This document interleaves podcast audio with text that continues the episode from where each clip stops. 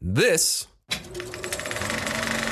is Pixel Splitters, your absolute favorite conversation movie news podcast, with your hosts, Josh I don't really know what order this is. I got it off a website that would load for me. and Willis. This is a new category that we were like, I don't know what this means. Join us each week as we break down the latest movie news, TV news, and general industry news and debate about what it all really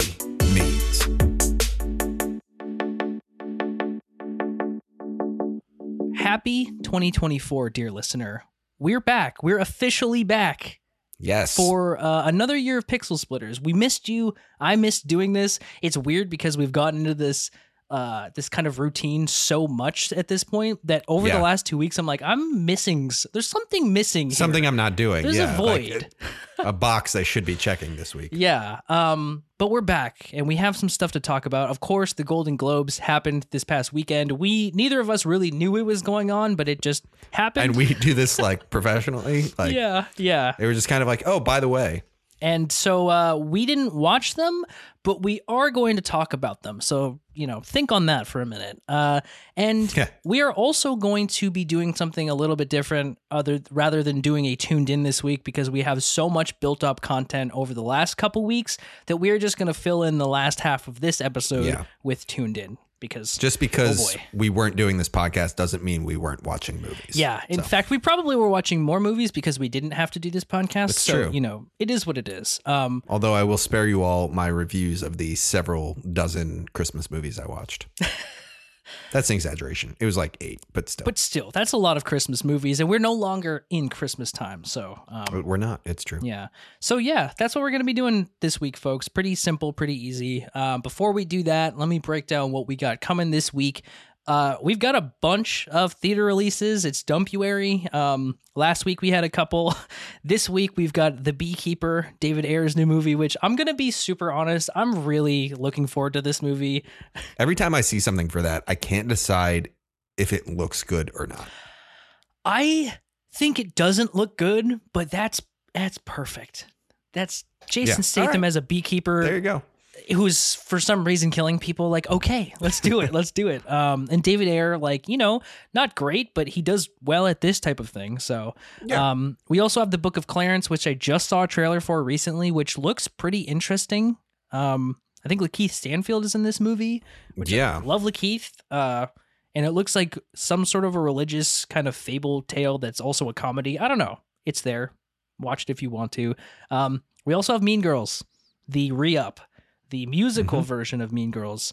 Um, I don't know how to feel about this. I, I don't either. you know, They released a final trailer that was much more musically inclined. yeah. Uh, although it didn't have any of the actual musical numbers involved, it- there is rhythm to it. I guess I'll say. Right. But uh, I don't know.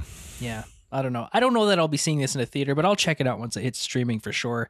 Um, and then we have Soul being re-released in theaters, which I heard that Pixar was going to be doing this throughout the year. Um, because these movies obviously premiered during COVID and they Mhm. weren't going to theaters. So that's pretty cool, I guess. Yeah.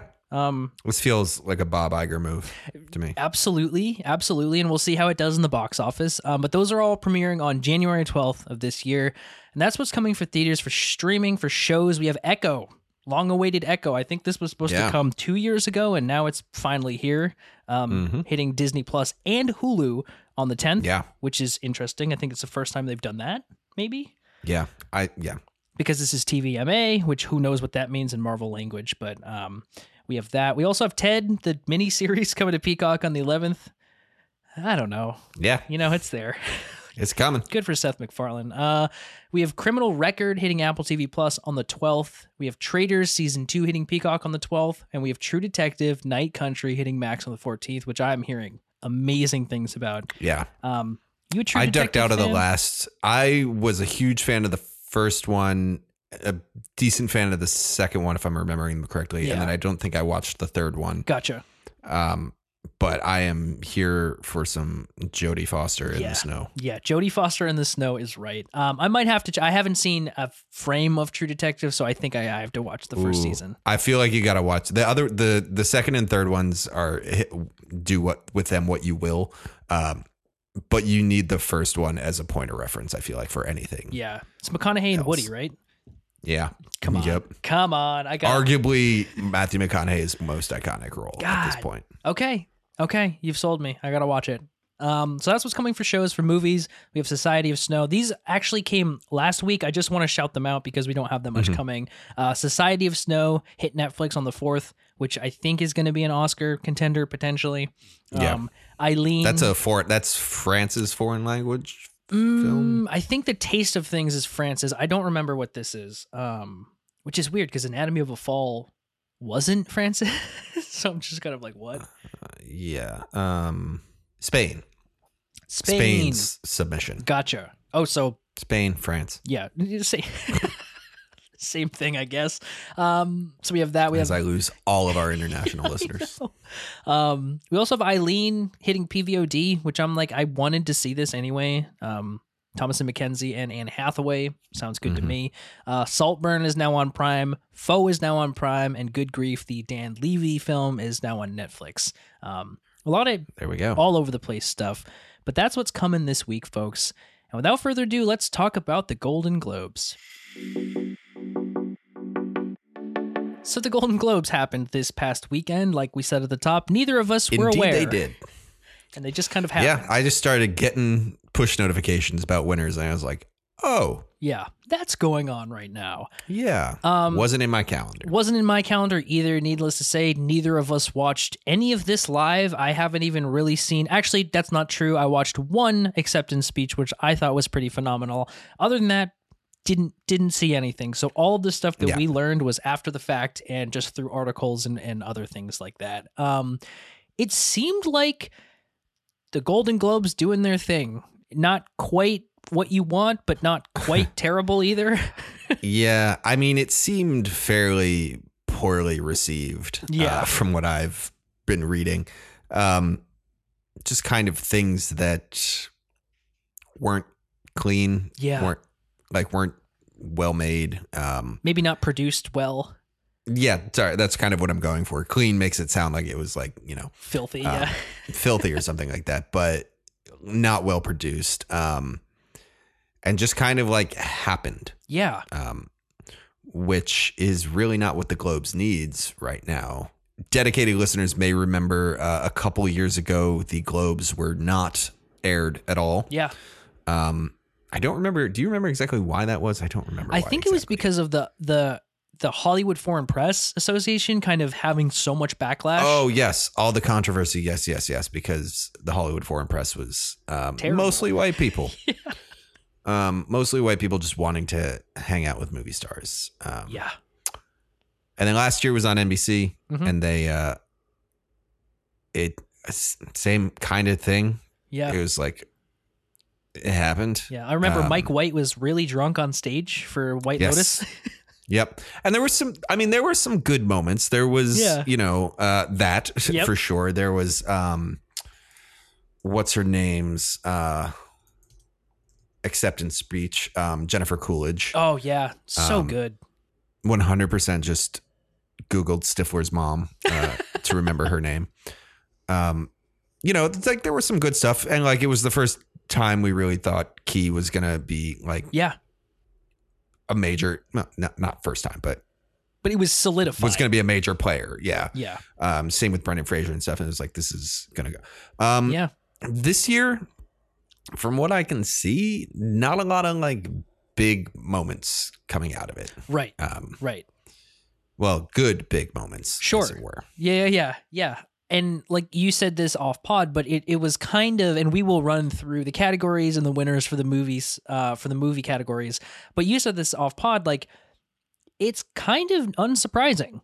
You like there weren't really any upsets. There weren't really anything that took me by surprise when reading it. I was like, yeah, that that fact that you know factors. Um, but so yeah, and I don't know if that has anything to do with the poor reception that the Globes have been getting because really the Golden Globes are like the boozy night for the stars. Like you you look Yeah. at the you look at the crowd shots for this year, dude, everybody is there. Like everybody is there. People who don't even work in the industry are there. Like, ta- like you know, Taylor Swift and Kylie Jenner and so many people were Mhm. huge, the biggest names in the world were here.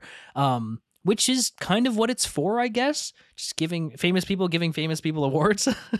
Yeah, yeah. I mean, that's you know, like it is just like a an awards show, but it's Yeah. one I think that doesn't carry the same.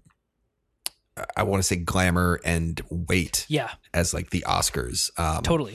or you know the SAG Awards, which are much more I think respected in terms of honoring like performance and skill and talent and whatnot. Um, Totally. Whereas the Golden Globes, it's the fucking Golden Globes. Like Yeah. I'm gonna go whatever happens happens. I don't even know that we can count it as like a actual indicator of where the Oscars are going or things like that Right. anymore. You know, Yeah. it's kind of like that's this is what we do. Right. So Exactly. It's what it's what they do literally. Um yeah, I I do want to point out that this year they were up 50% in terms of viewership at 9.4 million viewers, which is substantial. It's good for them. I don't know quite why that happened. Maybe it's because I mean more people had seen some of the movies that because that's always a problem is like no one has Yeah. seen a lot of the th- more obscure things and I think this year even movies like Poor Things, Anatomy of a Fall, those played wide. Like Poor Things is wide now, and Mhm. Ana- Anatomy of a Fall was like a month ago. And I think people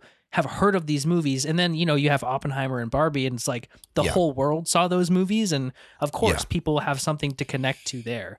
Um, and I think that's kind of the the main thing that drew a lot of people in is like yeah, Barbenheimer was a cultural phenomenon, Yeah. and like this is our really our first.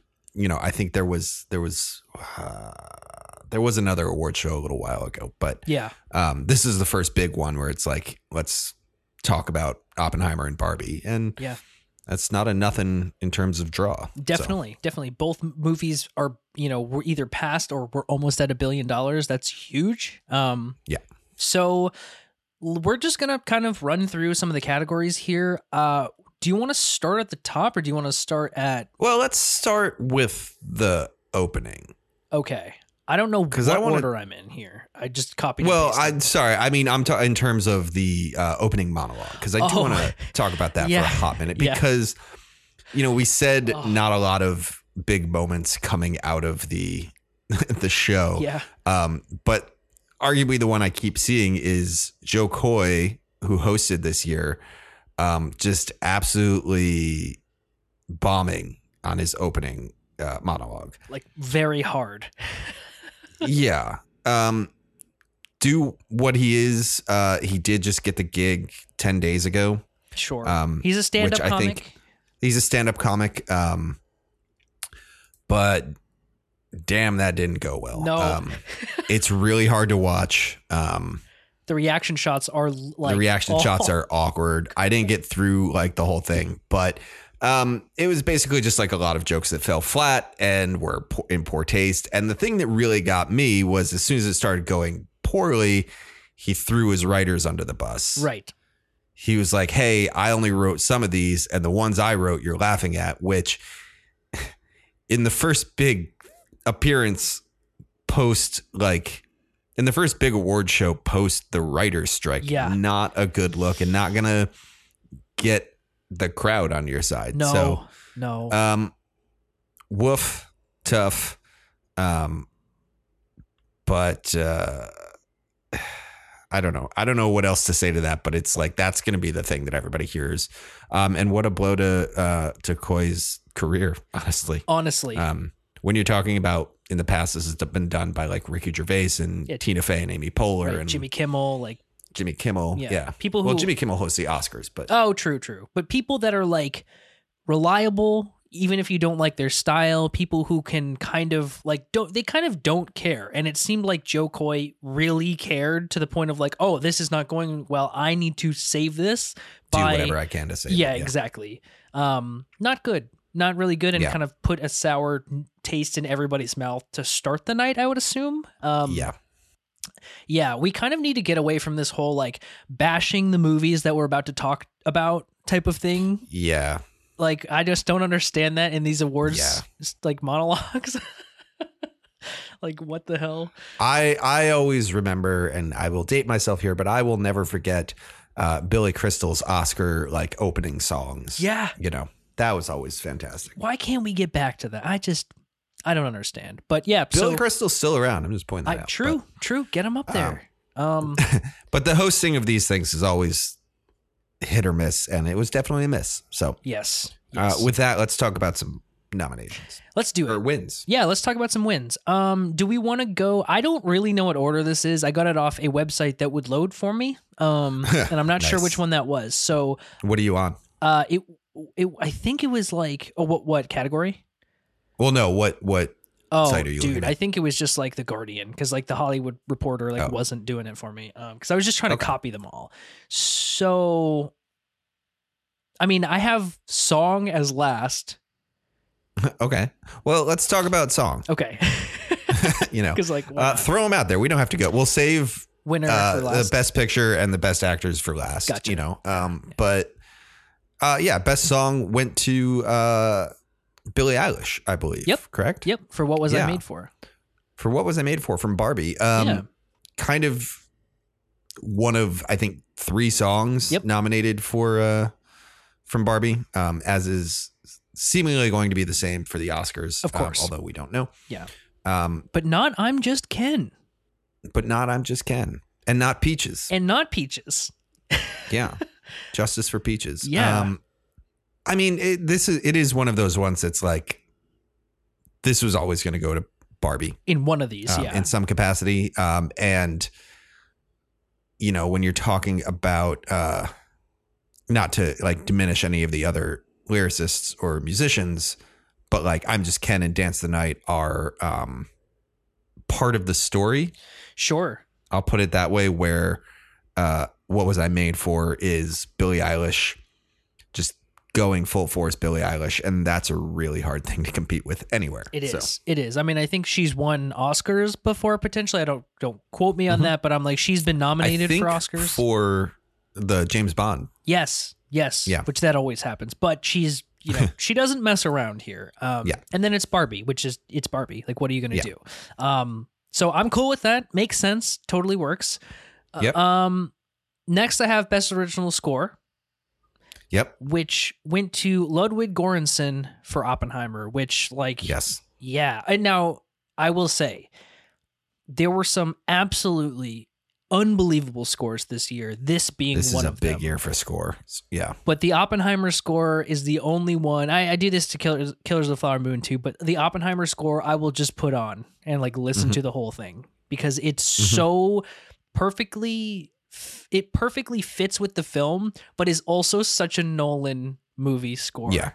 And I don't know, Göransson Absolutely. just is, is the goat. Like he's so good. Crushed it. Um, and he did great, you know. Um yeah, Yeah. that that's one that I yeah, it, it's I think this will be a, a reoccurring theme, but it's one of those things that really just showcases how much Oppenheimer kind of stands above yeah, the rest of them. yeah. Um, um, do you want to go on to animated film? Sure. I know you had some thoughts on here. Uh, I did have some thoughts on here. Um, yeah, yeah. Well, So yeah, you can read it. yeah, so best motion picture animated uh, went to the boy and the heron, yeah, which I literally knocking texted out you about. Spider-Man across the Spider-Verse. Yeah, yeah, Uh, I think that was one of my first things. I was like, oh, it's the it's the Golden, Golden Globes. Globes. Yeah. Um. Um, wild. Yeah, I I mean, so it was always between Across the Spider Verse Yes. and and The Boy and the Heron because it's Miyazaki versus like Mhm. arguably the best uh, animated film of the year. But uh, you know, I I don't have a problem with this. Having not seen The Boy and the Heron, I would give Miyazaki any flowers you possibly can. Mm-hmm. Um, but I am kind of shocked, and it makes me think like, hmm, has the Spider Verse thing kind of like died down a little bit? Yeah, I mean, I would say the boy and the heron is definitely having a moment right now. Yeah, Um, a lot of people are talking about this movie. Yeah. and Spider Verse was a while ago. yeah. Um, although I did just watch it again the other day because I was like, I'm just gonna Yeah. watch this movie. It's on Netflix now. It's so Um, good. Oh, It makes me really want to see the boy and the heron. Not that I didn't want to see the boy and the heron, but I'm like, sure. it raises the stakes of that movie. Of Yeah. this is another, this is another level. Yeah. Um, qualifier, it's the Golden Globes, but like Sure. you know, that's something else. That's not an insignificant win. Yeah. If we're talking like Oscar potentials. Absolutely. And the funny part is, like, aside from Suzume, which was also nominated, we have Mhm. Wish, Elemental, and the Super Mario Bros. movie. So we have Yeah. Pixar, Disney, and Illumination, the big three in animated for animated uh, stu- animation studios. And so it's like, and they're all kind of just throwing out like whatever at this point. Well, and you know, I I don't know Suzume, but like, um, and I haven't seen Wish either, but Elemental was certainly like just kind of cookie cutter. But Yeah. Pixar is always up there. Yeah, Yeah, Yeah. we talked. We've talked about that at length yeah, before. we so, have. We we don't need to dive into that right now. Yeah. Um, let's talk about one of the new ones this year. yeah, Um, cinematic and box office achievement. Now, yeah. dear listener, if you listen to our, uh, I think it was fairly quick coverage when uh, the Golden Globe nominations came out. Yeah. This is a new category that we were like, I don't know what this means. I still don't know what it means. Um, yeah. So like nominations included uh, Guardians 3, John Wick 4, Mission Impossible Dead Reckoning Part 1, um, Oppenheimer, Spider-Verse, Mario, Taylor Swift, uh, and Barbie. Yeah. Um, the last of which was the one that won. Yep. So is this just box like top of the box office? Barbie was the highest box office of the year. Well, and we talked about this on the on the previous episode, but if it is, then these nominees don't make any sense because these are not the top seven or whatever highest grossing movies of like Taylor Swift Yeah. era is, is not anywhere even close to the top twenty. Yeah. Um, uh, I Mission Impossible: Dead Reckoning. I don't think is John Wick Four. I don't think it, it may. They might be in the top ten. Like the Oh, hey, we have the internet here. that's true. I was trying to like go off my off the dome, but you're right. You're right. Um, Uh, what do we got? We got top five were Barbie, Mario, Oppenheimer. Spider Verse, Guardians, Oppenheimer. Yeah, that's domestic, right? That's whatever I've. Yeah, that's domestic Yeah. on. uh Yeah, here. Let me do worldwide. Um, Because that's Barbie, Mario, Oppenheimer, yeah, Guardians, fast. Fast. Right. So it's like, did you just exclude the movies that are not very good? Like Quantumania, I think is up there. Yeah. Well, where's the Little Mermaid? Little You know what I mean? Mermaid, Like, yeah. Things like that. Um, oh God, Meg Two: The Trench is very high on this. Oh, list. we don't need to. Um, anyway, uh, but yeah, I mean, so I think there is something. It's not purely box office. No. I don't think because yeah, Eras Tour was a cinematic achievement on of in of itself, even though it didn't equal, you know, the highest. Uh, I think it was twenty second of the year, Right. International, right. Right. um, or global. Uh, so I don't know. I mean. This is one that I'm like, this is a weird year to ask this because Barbie was number one and arguably did have the biggest like cinematic achievement. So we can't really Absolutely. explore um, what it was. Right. Yeah. But, you know, I, I wonder if they'll do it next year. Um, I wonder if the Oscars will do anything like this this year. Um, yeah. This is the equivalent of uh, greatest um, cinematic cheer moment Yeah. from what last year, two Yeah. years ago. maybe two years ago.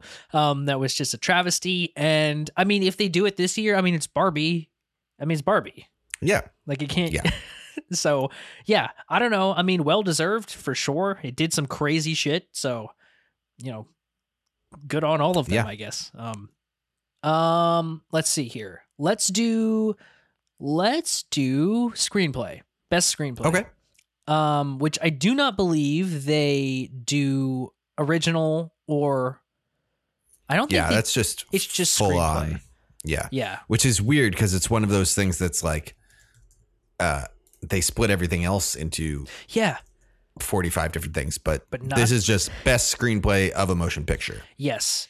Um, you know, no comedy versus drama or anything like No that. just original, best- adapted. Yeah. Um, Um, which went to Anatomy of a Fall, which is deserving. It's a great screenplay. I, of course, would have loved to see Past Lives up here, but if you look at the Mhm. nominees, we have Barbie, Poor Things, Oppenheimer, Killers of the Flower Moon, and Past Lives. I mean, those are some of the best scripts, not just of the year, but Yeah. of the decade, if not the century. That's a Um, massive list to come out of the win, out with the win. It is insane, and I'm not sure that Anatomy of the Fall is the best script in that, but it is really, really good. Um, and yeah, Justine Triet and, and Arthur Harari, uh, good on you because this that's a huge win over uh, a Scorsese movie, uh, a Yes. Gerwig movie, a Nolan movie. Um, so yeah, that's best screenplay. Um, where do we go from here? Let's see I mean, I feel like from here we really just got to get into the uh, the big ones, right? the the actors. Yeah. Yeah. Um, let's run through. We don't really talk about TV on this, but I want to hit a couple. I want to just say them. Mhm. Um, best television series for drama went to Succession. Mhm. Um, I don't think there was a lot of question of if that was going to happen. Nope. Uh, musical or comedy went to The Bear. Which have you watched The? Bear yet, No. Josh? You gotta watch. The I Bear, know, Come man. I know. I, I know. I'm I've I felt bad about pressuring you for it and I've gotten past that, especially when you start posting uh things about how much you love Ayo there. Uh, Um, true, true, and that's the one thing that I know. didn't watch. uh speaking of which, uh she took best performance by a female Mhm. actor in a television series, musical or comedy. Um Kieran Culkin, well here, let me get some sort of order here. Um Ali Wong, oh god, there's so many. I know it's insane. there's too many categories here. Um, so I'm just going to run down the list real quick. Yeah, go little for it. So, uh, best television limited series, uh, anthology series, or motion picture made for television. I just made a face and gestured. Uh, went to Beef. Yep. Um, performance by a female actor in a television series drama went to Sarah Snook for Succession. Uh, performance by a male actor in a television series drama went to Kieran Culkin, um, who gave a really actually great speech um, and gave us one of the memeable moments out of the production. Oh, love it. Jeremy Allen White won for uh, best male actor in a television series, musical, comedy for The Bear. Um, deserved. Mhm. I mean, it's weird when you consider he was up against Bill Hader, Steve Martin, Jason Segel, Martin Short, and Jason Sudeikis. Insane lineup. Um, that's nuts. Um, all of whom I would say is like, yeah, musical or comedy, but then The Bear is kind of like, I guess okay. It's lighthearted. I don't know if I call it a comedy though. Yeah, the rest of those are um, straight comedies. yeah, yeah. Uh, Steve Yeun for beef for beef for um, male actor in a limited series. Uh, Elizabeth Debicki for The Crown in uh, actress in a supporting role, and then Matthew Macfadyen for Succession for actor in a supporting Yes. role in TV. Um, and also, best performance in stand-up comedy on television was uh, Ricky Gervais, Sure. which is also a new category this year. Yeah. Um, and I was hope I feel like they were hoping for a uh, like a moment in that because like funny people, Right. you know, like they'll do a funny speech or something, Right. and Ricky Gervais was not there, Right. so it just kind of the moment just kind of happened Just and fizzled. away. So. Um, oh so God. crash course to the TV stuff. Um, worth watching a handful of the uh, Yeah. acceptance speeches. They were they were pretty good, but um, Yeah. this is not really a TV pod. It's not. it's not. We But like go watch TV, The Bear. but yeah, I know. I need to fucking watch the bear. I know. I know. You're one of, of 45 people who's like, you need to watch Yeah. the bear right now. Yeah. um. All it will take is one. I know. I know, and that's that's a problem for me because then I'll binge it. Um. Anyway, Anyhow, so now should we just go into the actors here for for Yes. movies? let's go into Um, the actors. So let's do best performance by a female actor in a supporting role in any motion picture. So it's not split somehow for some reason here. Yeah, the supporting actors in this are not split. The leads are. The main actors are split between drama and comedy or musical yeah. because the Golden Globes just likes chaos. They just do whatever the hell they want to. Um, Yeah. And the winner for this is Da'Vine Joy Randolph for The Holdovers, which I have now seen, Yes. and she definitely deserves it. She's really, really Yeah. good in that. She kind of holds that movie together for me, honestly, because Mhm. you'd be stuck with two people who can kind of be like a little acidic, and she's kind of like the person that just yeah, is there to to bring it all together. Um, not a. I I mean, it's it's it's a category that's also stacked. I mean, you had Emily Blunt, Danielle Brooks, Jodie Foster, Julianne Moore, and Rosamund Pike. So like, Yeah. huge there, huge win. damn. Yeah. Um, and yeah, she was she was great in the holdovers. So no complaints here. Um, Deserving for sure. definitely deserving. I have you seen Nyad yet? Not yet. Yeah, I haven't. I, on my list, it's gonna be. It's a weird thing that I'm like on my list. I have to watch it. It's just sitting there. There's no reason I haven't watched it yet. I know. Um, but I'm also like, I don't think anything's gonna win from that. Yeah.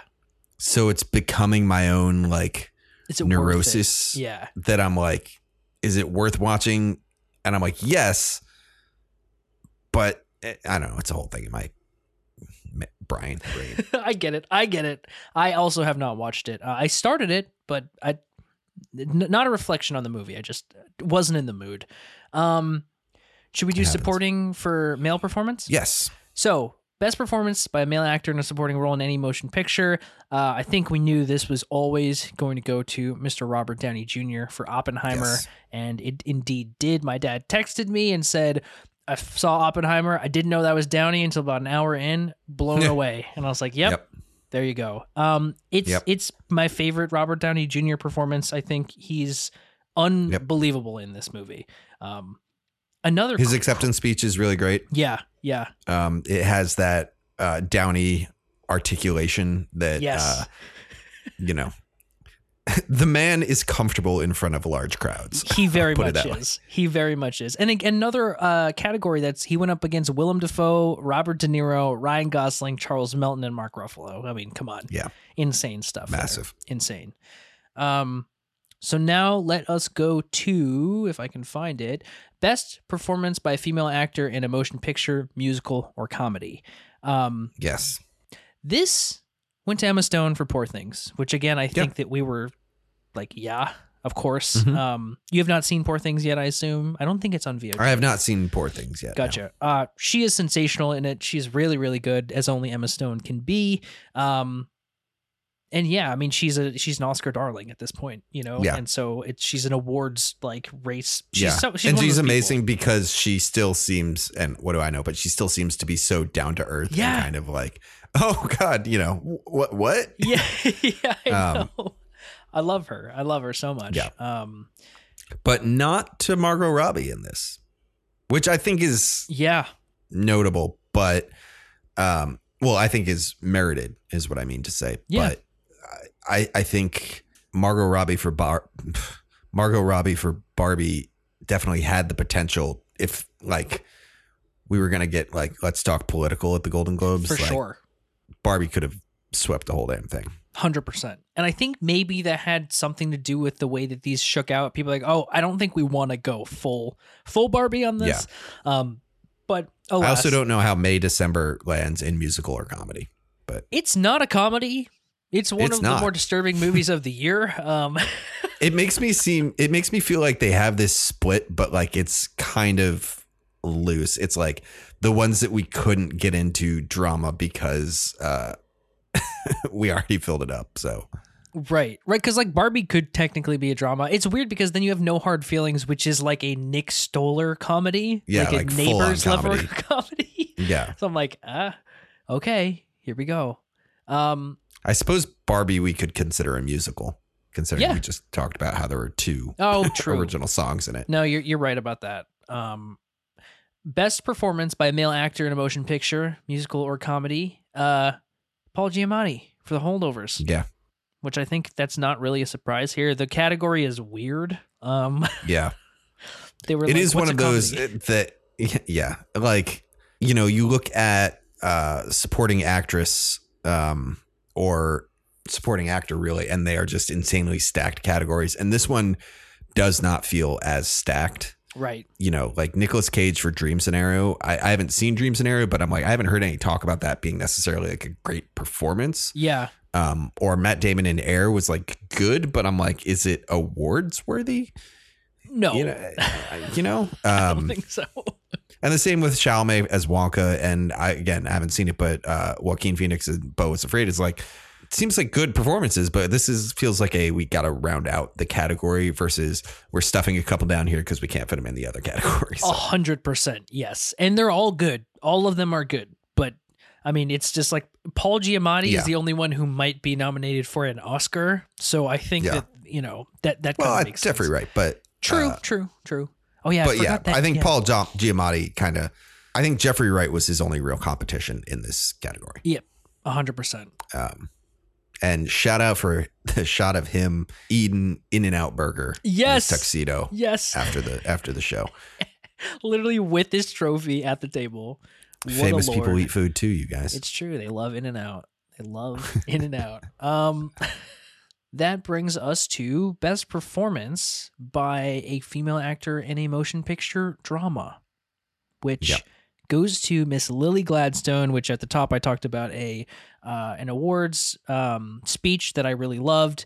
This was the Yep. one I thought it was just perfect. Um, Made me cry. yeah, made me cry as well. I was at work. I was Yep. like, God, come on, man. Um, but yeah, just phenomenal. Definitely deserving another insane category. But like, I don't think as soon as she comes up, it's kind of like a no brainer at this point that people are like, oh, it's Lily. She's going to win. Yeah. Um, and Yeah. you know, we'll see what happens with the with the Oscars, I guess. But The uh the YouTube algorithm fed me the um live reaction streamed. Uh the Osage had a viewing party of the Golden Globes. seriously, Yeah. oh, dude, that's it's awesome. something else. Oh, Yeah. Um I love that. I love that. Yeah. So her speech was fantastic. Um, I mean, uh, again, a stacked cast, but like nothing, nothing that's close Yeah, to challenging her performance there. yeah, Um, so yeah, I mean that you know, and arguably the same could be said for yeah, the best performance by a male actor in a motion picture, which went to Cillian Murphy. Um, yeah. you know, as we get closer to the Oscars and, you know, as we got closer to this, like, this is the name. Yeah. You know, It's like, there's lose. nothing that's competing with this. And I said this earlier, like, the performance of Oppenheimer and just that m- movie is standing on another level than the rest of these. Yeah. Than even like Barbie or Killers of the Flower Moon. Like, Yeah. it's just like this is Oppenheimer's year, and I feel like this is the thing we're gonna see at the Oscars. I think Oppenheimer's gonna have a big night. Yeah. Yeah. I think you're So, right.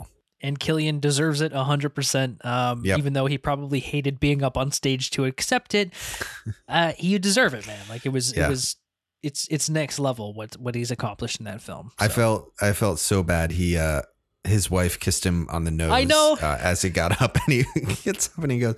The first thing he says is, "Do I have lipstick Yeah. on my nose?" And he, Uh, just let's just throw him off from the get go. oh god, I love, love him. it. I love him. So good. Um, so that brings us to what? Where are we at now? Um, well, that's all of our actor ones. Mm-hmm. Um, we got best director.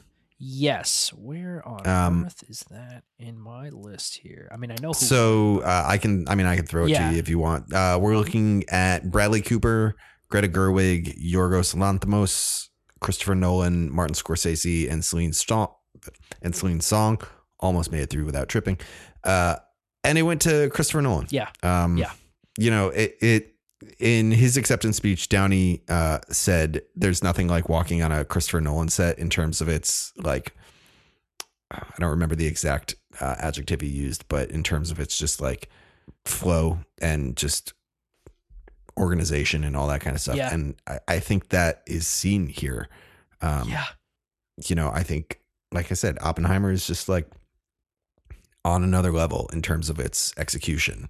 Yeah. Um, which Nolan movies are always on another another level in terms of their execution, Right. but it's like this one has also steered itself towards like just top tier everything else Right. too. You know what I mean? So it's like top tier performance, top tier writing, top tier music, top tier direction, top tier everything. And it's just like folding that level of creation that Christopher Nolan's capable of on top of all of this other stuff is just created this crazy film. Yeah. Um, Yeah. His So, like, career yeah. led to this. Like, yeah, absolutely. Um, yeah. And I'm so curious what he'll do next. I- right. I have heard nothing, not one Yeah. peep about what his next project. I heard one thing that he was like, I've started thinking about it. Fantastic. But like that was that was the soundbite. He's like, I'm thinking about my next film. And I was like, Like- well, I'm thinking about my next film. Yeah. Like, you know. yes. Yes.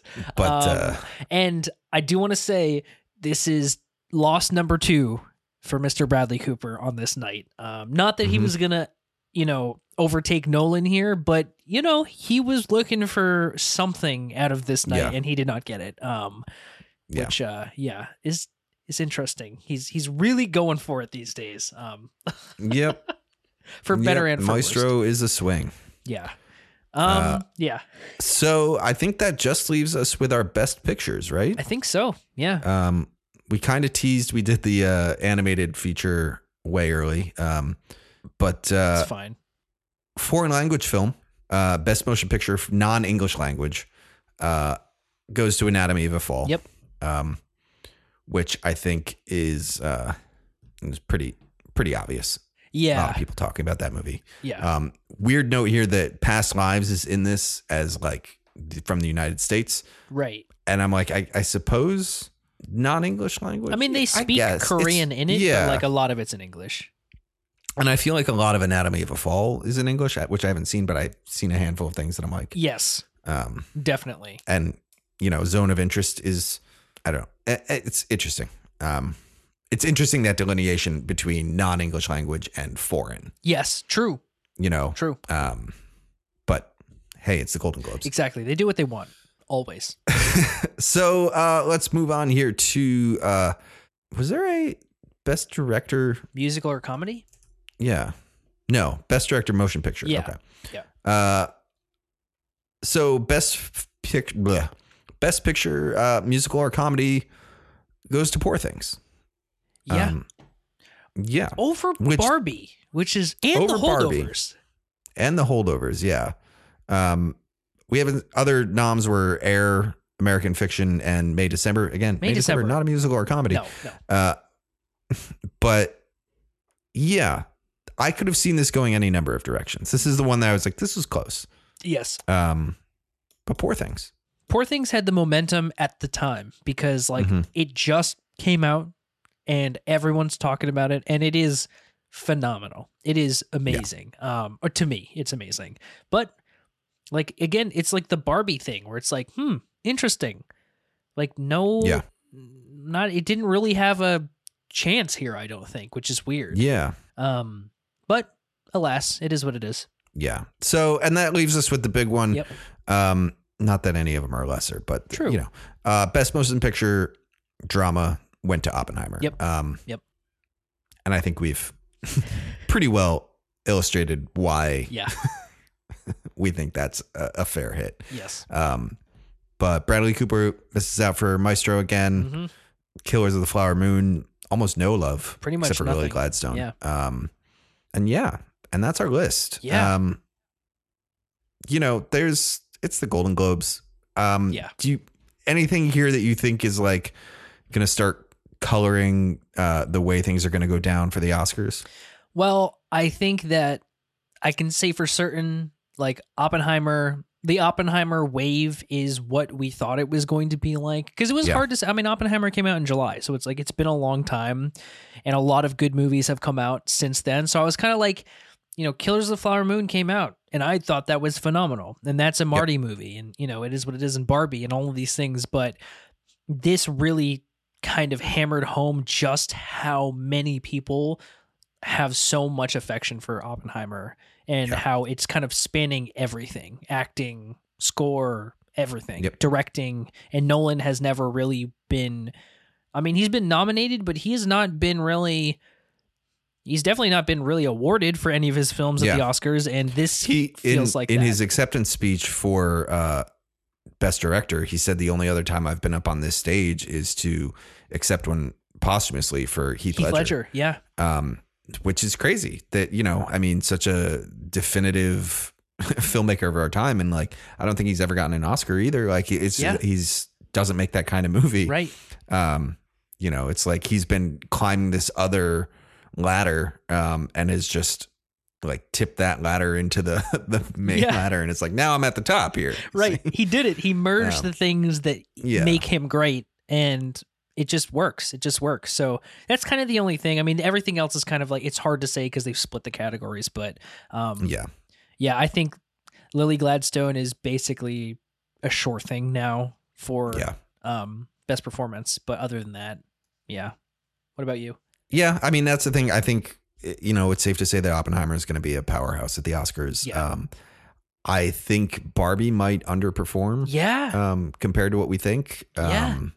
although I like I say that and I think back and I'm like I don't entirely know what I thought Barbie was gonna like crush it on Sure. original screenplay. I think it's got a, a chance, um, but there's a lot of other stuff that could slide in there that's uh, you know as strong. So Well, and that's the thing. This year, or this year being 2023, was just in a, an outstanding year for movies.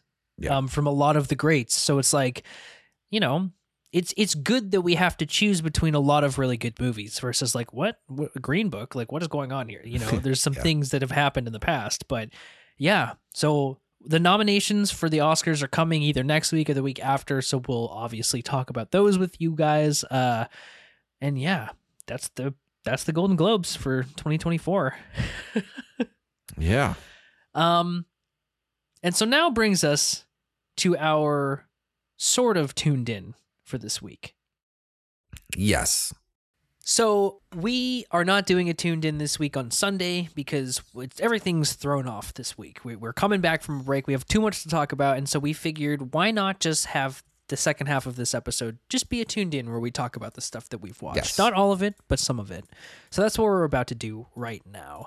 Um, it has been a long time since uh, we kind of talked about the movies. yeah, Um, I think one of the last ones I talked about was Paddington, Yes. um, which was like in the middle of December. So it's been, you know, about a been month. like yeah about a month uh and as you know we watch a lot of movies and tv so there's a lot to cover here um i'm gonna go first because i have so much to cover and i am going to organize my thoughts from least liked to most liked because that's kind of where i'm going with this and I'm going to start with a movie I saw in theaters last week on opening night in the Dolby Theater. The first movie I saw in 2024, and that is uh, Night Swim. This is a the first, technically the first movie from the Blumhouse Atomic Monster, aka Jason Blum, James Wan's merger. This is the first movie that they're putting out after their two production companies turned into one, which I think is just a genius move. This is also currently the top movie of the year. It is the top movie of the year. Uh, I did not care for this movie almost entirely, and the thing that's crazy is it stars Kerry Condon and Wyatt Russell. uh, Kerry Condon, who just coming off of her Banshees of Inisherin Oscar nomination, and Wyatt Russell, maybe my favorite nepo baby of all time. Um, Who is great in Monarch, by the way. who's yeah, and he's great in everything. He's really he's just awesome. Um I don't know. I'm going to spoil Night Swim, so if you want to watch it, don't listen anymore, but this movie is about haunted water. And I know you don't care, so I'm going to spoil it for you. Yeah. Um, Wyatt Russell plays a baseball player who is suffering from MS, and they need to move to go to a more MS friendly house. They find this home with a pool. The pool seems to have healing qualities, but turns out it's not really healing qualities. Um, and then begins like the most generic horror film I've seen in a very long time, with one exception being the cinematography is really, really good. They do some things that are interesting, clever. The scares are unique, I would say, but it's just like a can we not get better? Can, can we just not Yeah. get better here? Can we, is this really all we have to offer? I get it, and I have nothing against them giving four million dollars to someone to make their dream project. That's great, but like, come on, man! Like, I, Yeah. it's just a bummer because like you have two amazing actors in a movie that to me is just as derivative as you could possibly get. And uh by the end i'm like man this thing just exploded in the middle. Like there's nothing here for me to grab onto. Um it became so unwieldy and ridiculous that i was like I need more from this. And I think maybe A24 is where I'm going to go for my horror from now on because, like, Blumhouse has been, you know, Five Nights at Freddy's and a lot of stuff that I just didn't care for. So, Night Swim, not great. And it seems Night Swim may have been a part of an anthology before. It's possible. I'm Like just looking through. I so I, I brought up uh, Bryce McGuire's IMDb. Yeah. Um, and it has Night Swim, which it seems is his first Yeah. feature. Um, But it also has Witchcraft Motion Picture Company presents Horror Anthology Volume One, um, which has a segment called Night Swim. Um, so it seems to me like it may be one of those things that worked in a short form, but you know, when you try and stretch it out to an hour, it's uh, it's it, it gets dicey and uh, things fall all over the place. Um, there's some interesting things about it, and shout out to Julia, my friend, who I don't think is listening to this, but her uh, boyfriend did the lighting for this, not the gaffing, but like the, Nice. the the programmable lighting, which was cool. They did some interesting stuff with that, but uh, yeah, didn't Yeah. love it. Didn't love Night Swim. So you know, it is what it is. It was free for me, so who cares? all right, all right. See, you've thrown me for a loop now with the uh, starting with the ones you didn't like the most. You Um, don't have to do that. No, I know, but like I was debating what I wanted to start with now, and now there's a whole nother level into it. but God. um, I'm gonna go ahead and throw back a little while, um, just because I feel like my response to this might not be as uh, thought out, just because it's been a long time. But I watched uh, Chicken Run: Dawn of the Nugget. Yeah, yeah. um, which I love Chicken Run. oh yeah. I haven't watched Chicken Run in a very long time, but this movie, the sequel, is rather lovely. Hmm. It's not anything wildly groundbreaking. Um, Yep. You know the the story is nothing beyond really what you expect. It's like all of the chickens from the first one have um, escaped from the chicken farm um, and have found refuge on an island. Uh, Sure. And they have a daughter who dreams of the world beyond the island uh, and escapes and is quickly picked up and brought to a uh, a really kind of twisted chicken farm oh uh, God. where there's like a whole thing. I don't. I don't want to give it away too much, but like, fear of death makes chicken taste worse. oh Um, Lord. So there's this weird like hypnosis thing going on. That's like, if it wasn't a chick, if this was like a human thing, would be really fucking dark. yeah. Um, but you know, it turns into like a pretty fun like adventure movie. You know, mom and dad have to go rescue the kid. Yeah. Um, and it's there's a coming of age element of the kid being like able to exist out in the world on her own and not just protected on the island where her parents are like, it's safe, it's safe, it's safe. Yeah. And like it's lovely, you know. Um, like these types of movies aren't bad. right. You know what I mean? Um, reliable, I'd say. They're pretty reliable. Yeah. Um, I did have a little bit of worry because it's like it is Chicken Run and it's been a long time since Chicken Run, but yeah, it like lovely. It did. I will say it didn't have the same kind of how will I phrase this. It didn't rely on bits from the first one Nice. to tell its story. There were a couple little things here and there. Um, those who might remember one of the chickens like knitted all the time. yeah. Um, and there are like little references to that every now and then. Um, I mean, she's there, but like sure. it doesn't rely on it. It's not like a remember this, which is one of the complaints I had about Good Burger too. But Right. um, overall, uh, Chicken Run, Dawn of the Nugget, um, three and a half stars, worth like really easy watch, really fun. Like just pop it on Netflix. It's worth it. Yeah. Damn, I gotta check it out. I I love Chicken Run. I love the Aardman films to begin with in general. Um Aardman, I yes, was- that was the name I was blanking on in my head. oh for the studio. Yeah. I, Yeah. I I'm always like wary about this because I'm like, is this necessary and is this going to affect my feelings about Chicken Run? Because I don't want that Also, to my concern. Yeah, Yeah. And it seems like that's not the case. So that's great. yeah. I, I think I'm right around where most people are thinking on it. So Yeah. Damn. Okay. Well, Chicken Run, of the Nugget. I gotta fire it up at some point. Um, add it to my 2023 uh list. also, uh, Bella Ramsey plays the daughter. Um, so love her. Oh, let's go. Let's go. It's did a- know it's that. an insanely stacked cast. I mean, it's Thandie Newton. It's like, yeah. Um, but Bella Ramsey, everything for her. I want. I want it all. everything, everything, and more. I love it. Well, I will add that to my watch list. Um, something you should not add to your watch list is uh, ah, God, Rebel Moon Part One. Um, Oh no!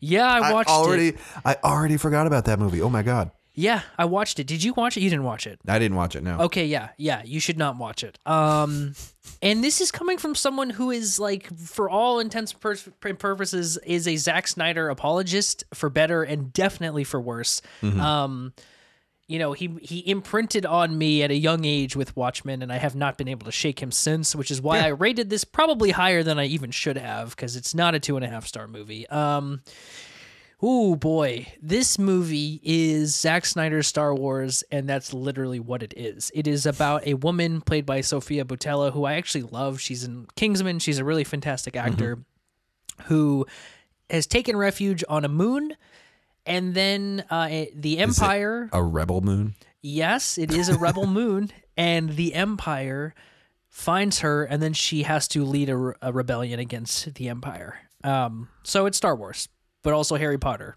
but also The Matrix, but also all of these things, and that's where my issues really start. It's because this movie. And God bless my mom, who's probably listening to this, for watching half of it with me. Um, because she was like, "Wow, this is just Star Wars, isn't it?" And I'm like, "Yeah, it really, really is, um, but not as fun and not as interesting and not as intuitive or as innovative. Like, there's nothing here that you haven't seen before. Yeah. And the bummer of it is, is some of my favorite character actors like uh, Djimon Hounsou and Charlie Hunnam and Michael Huisman, like all these guys came to play, and it's just in a movie that I just really didn't like at all. It's just like it looks bad, which is weird for Snyder. Um, It feels hacked to bits, which I'm like, bro, it's Netflix. You don't have to do a director's cut. Just put Yeah. out a three hour cut of this and call it a day, you know?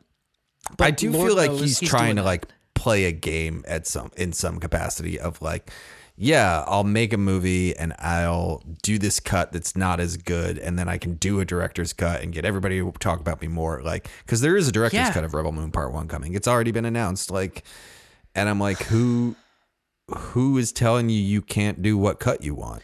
Well, that's the thing. I'm like, they gave Marty $250 million to do the Irishman. to make a three and a half hour long Irishman movie.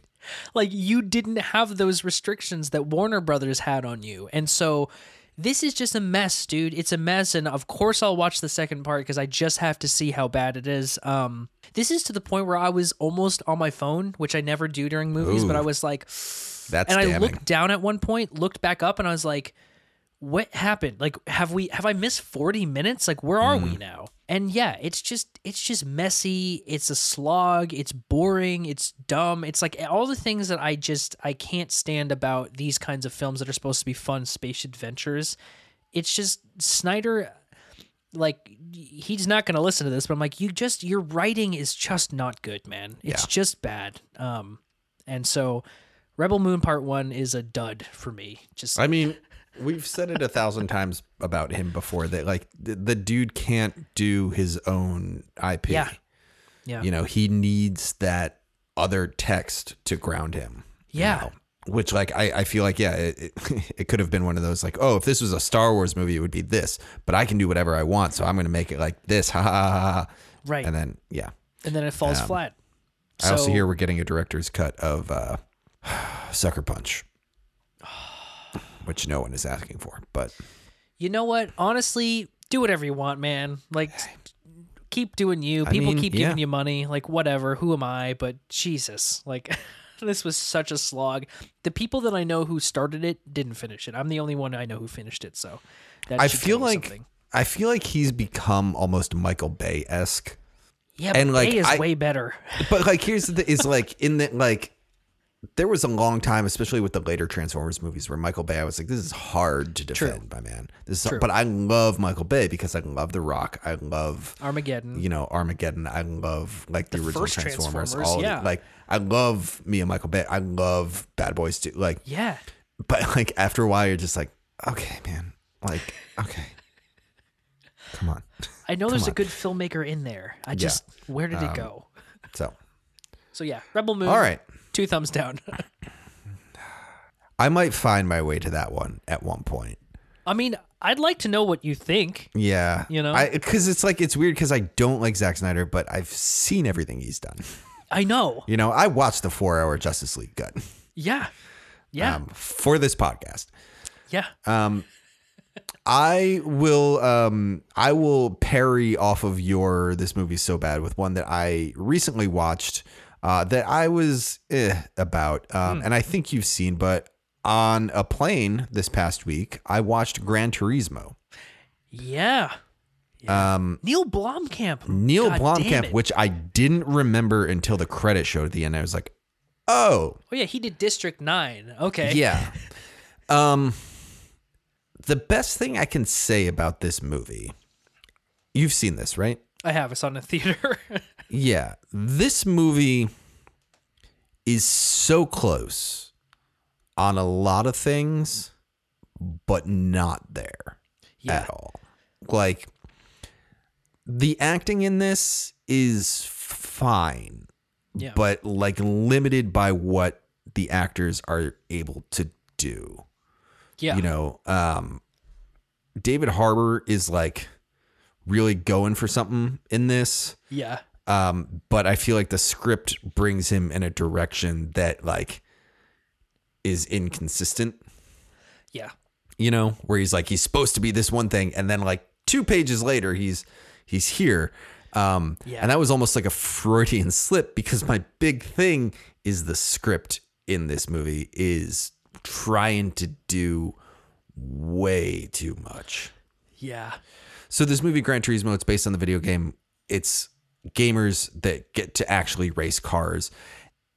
They go to a camp, and the one that wins the camp goes to like gets to actually race in professional circuits and like but, but, but this whole thing. And it just keeps moving the goalpost. Yes. Yes. You know, it's like the whole thing is to get is. into this camp. And then he gets into the camp and you're like, sweet. And then the whole thing is to win this camp. And spoilers, I guess, but like he wins the camp. Yes. And then the whole thing is to like get, Get his fourth place. license. Yeah, to Yeah. get fourth place. And then he does that. And it's like, sweet. And then the whole like it just keeps moving the goalpost down. I would have watched two hours of this movie in just like the racing camp. Yeah, man. because like the payoff of him winning that feels so fake and so like just moving the story along. And i'm like no like that's the story. Mm-hmm. That's the thing. Is like his win is you get to be a professional racer now. You know what i mean? That's give me two hours of that. That's all i want. Then you get consistency with david harbour because david harbour is like the coach at this camp and then he wins and he becomes his actual coach. So he goes from being this like you're a fucking gamer. Fuck you. Like you can't fucking race a real car. Right. To being like oh you won so i guess you can re- so now i'm like a mentor who's gonna Now like, I'm on your be team, your yeah. best friend for like moving forward and it's just like it's so close on so many things it was just trying to do way too much and i feel like neil blomkamp i'm like just he tell your small story man Yeah. That's what you're good at. like at. he doesn't have to be champion of the world and i guess it's based on a true story so like he doesn't you know there's a level to which it, it has to carry this whole thing but i was just like when he won that camp i was like wait there's more to this movie yeah. and and I don't know. Um, Yeah. Good movie for a plane ride. Sure. Entertaining. You know, I was like entertaining. I didn't have to like get emotionally invested in something. You know, um, Orlando Bloom Orlando. Is like the marketing guy. I don't know why he was in this movie. He He he kicks the whole thing off, and then his character is just there Yeah. for the next two hours. and he's like, yeah, it's weird. Same kind of thing. He goes from like a you know um, like slimy, like super slimy negative thing to like I'm part of the team and we're gonna figure out how to save the world. like wait, when did that happen? And the other thing about this movie is like I think that in the beginning, the first couple actual racing sequences, I was like, I'm in on this. Like this is cool. Mm-hmm. And then they do it for 90 minutes and you're like, I'm done. When they started Yeah. the final race, I was like, "Ugh, again, dude, like Yeah. another like 40 laps around this track. Like I don't care anymore at this point. Yeah, yeah. I will say it did make me want to start watching racing. Yeah. Um, Yeah. I, I when I was growing up, um, I feel like this is, I don't know why I'm like hesitant to uh, say this, but like growing up, I watched a lot of NASCAR. sure. And it was like Sundays. It's like you turn on the NASCAR race and like just you tune in every now and then, but it was just like on for four hours. Yeah. Um, and I was like, I remember that. I remember like tuning in and be like, oh shit, oh pass him, pass him, pass him, pass him. Yeah. So um, it, it it tickled that itch for me, but that is about it. yeah. Yeah. I don't think this is going to break Neil Blomkamp out of director jail, unfortunately. No, I don't know what he could do. I don't like. I don't know where. I don't know where he can go. I'm like, Yeah. he's talented. I just don't know like like the stuff he wants to do isn't paying off and then the stuff that the studios are giving to him isn't paying off and I'm like I don't know. It's a bummer. Yeah. It's a bummer. He was he was a heavy hitter in the in the early 2010s. So Yeah. um yeah, Gran Turismo, eh, meh. I think I overrated it, and it's probably because I saw it in a theater. Yeah. Um, another movie I probably overrated because I saw it in a theater was Self Reliance. This is Jake Johnson's uh, directorial debut, which played Hmm. Oh, for one night. was going to be in theaters. Yeah. It played for one night. My friend Erin, shout out. Uh, she's like, "Do you want to go to South Bay tonight to see this movie? It's one night only." I'm like, uh, I mean, I don't want to go to South Bay, but sure, let, let's do it. Um, and this is a comedy that he wrote and directed, starring himself as essentially Nick Miller, because that's what he he does. Um, Mm-hmm. how we do. Not that he's not talented, but you know. Um, and it's about this guy who is down on his luck and is approached to essentially be a part of this game show where he must survive for 30 days without dying. And the catch is he is being hunted the entire time.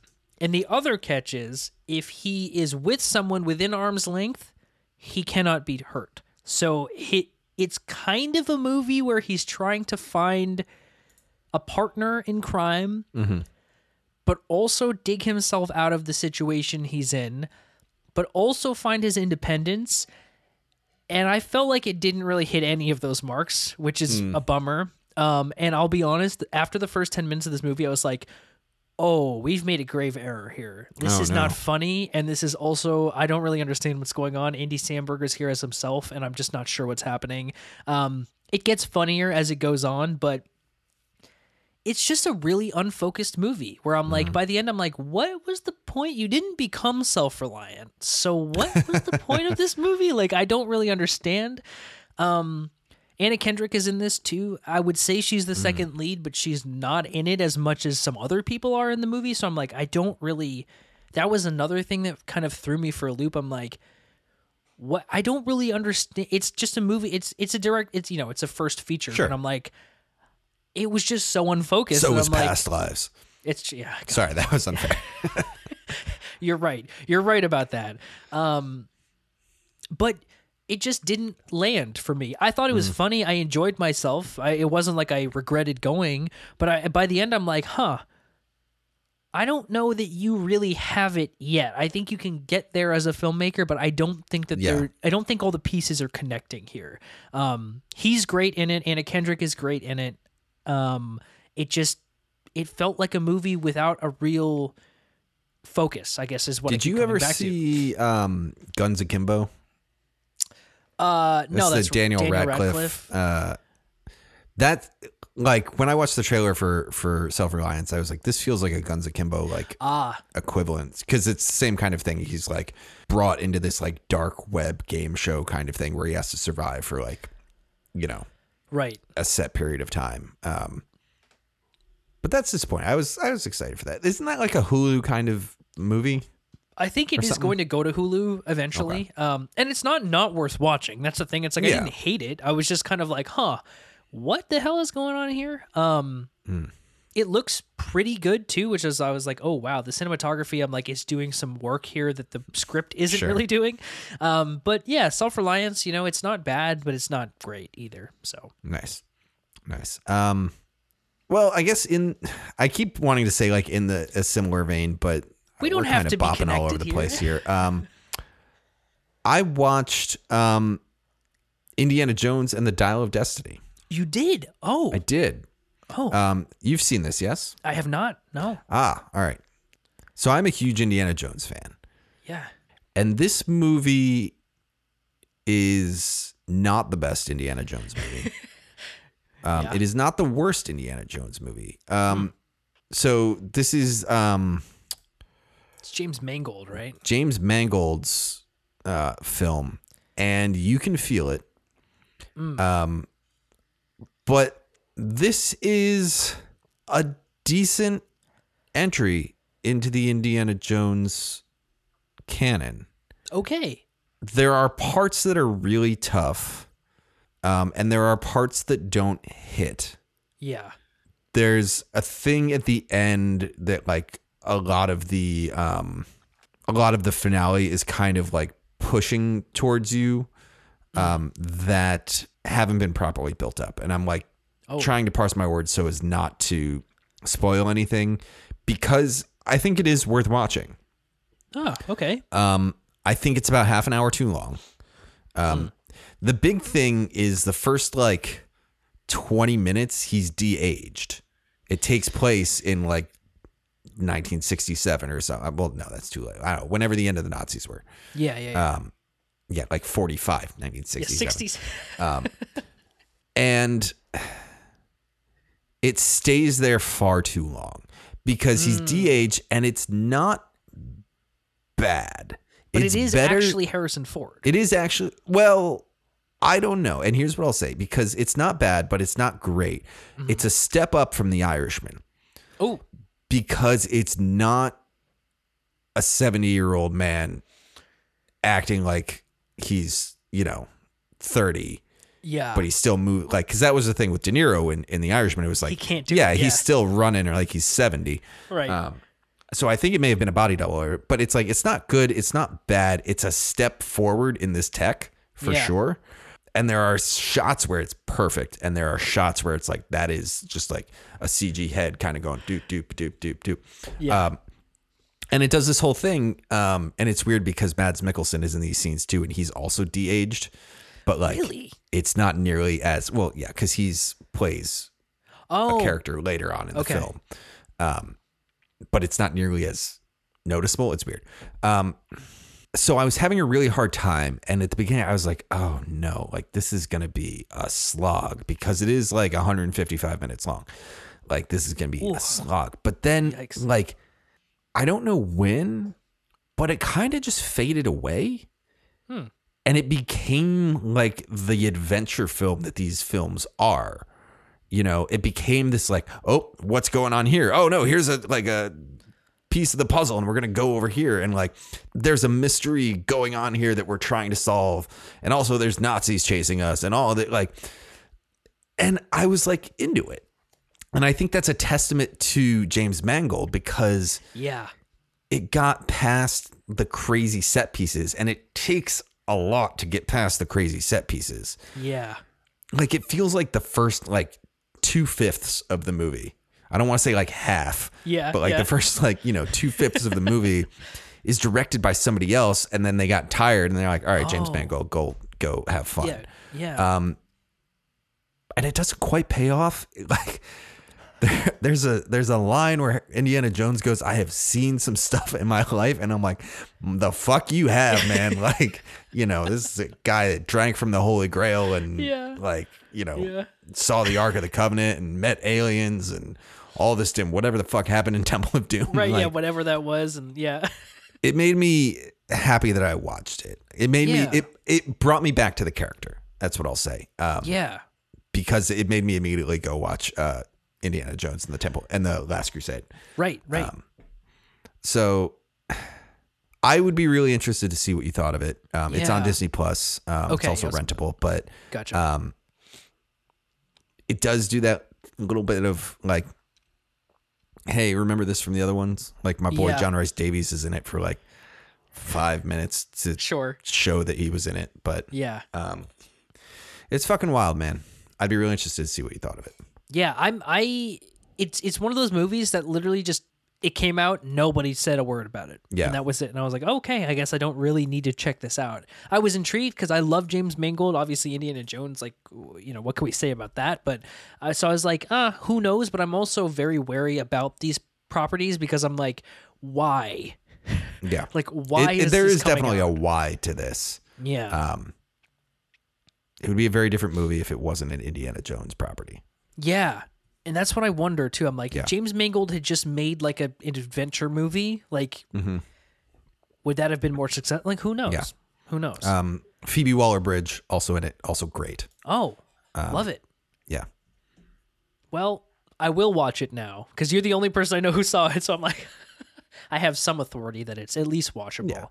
Um, well, going back to your question of why, uh, I saw Saltburn. I watched it on Prime. Um, Ooh, yes. You hinted at this earlier in the episode. I did. We don't have to pretend like it was no, like like, earlier. it's this, yeah. this big thing. Uh, yeah, Saltburn. This is Emerald Fennell's uh, new film, director of Promising Young Woman.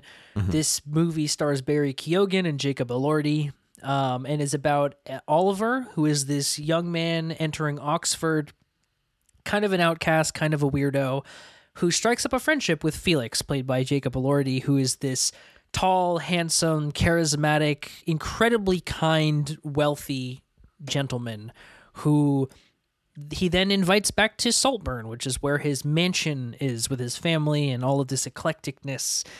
And the movie is not bad, but it is a movie that is so void of a point, in my opinion, mm. That it makes it kind of a struggle to like understand why I watched it. Because there are things that I love about this movie. I think the cinematography is fantastic. I think the performances are good. There are certain sequences with, you know, uh, needle drops that are corny and cheesy, but for me, it like brought me back to a time when I was, you know, 16. And it was like, it just made me feel good the movie tries to be this psychosexual drama between mm-hmm. these two people that just doesn't make any sense in my opinion. It like doesn't land the plane so hard in the end that you're kind of like so what am i to learn? Not that every movie has to have a a message or a theme, but it has to have a reason for the filmmaker Sure. to have made it. And I'm just like, I'd love to ask Emerald, like, why did you make this movie? Yeah. Because I'm grasping at straw. I have no idea. I have no idea. And by the end, you're kind of like, there are a lot of things that are only there for shock, including the ending. That you're like, is the only reason you wanted to make this movie to have people meme it to death because it's hmm. doing it, it's happening right now. I mean, Amazon hmm. Prime's Twitter page literally tweeted memes about this. I'm like, is this why this was made? Yeah. Um, it's just a confounding movie. I'm just kind of like, I don't understand, and I'm I would hmm. love to hear what you think about it. It's Yeah. it's crazy. It's one of those ones I feel like I am going to still have to watch because A, it's like readily available to me now, and B, Yeah. like I think it'll be in the conversation. Yeah. Um, whether or not it does anything is debatable, but interesting. I wonder if it's just like Emerald did so well with Promising Young Woman and like all the Oscar noms and all that kind of stuff that they just kind of went, do Here. whatever you want. yeah, And, and She this did. is what we got. Yeah. Yeah. It's it's not the worst movie I've seen this year. It's not even a bad movie per se. It's just very strange. I don't know what to make of it. It's very weird. Um, I'm not I'm not pissed off that I watched it. I know that. So, Saltburn. Uh, Rosamund Pike is hilarious in this movie. Nice. nice. hilarious. Um, so yeah, Uh, I will duck over uh, to keep it in the same ballpark, and uh, I watched Maestro. yeah, you did. Um, I have been highly anticipating this movie um, for a very long time. Um, I mean, I love Leonard Bernstein um, and you know a lot of the musicals he wrote, and I love Bradley Cooper. Yeah. Um, and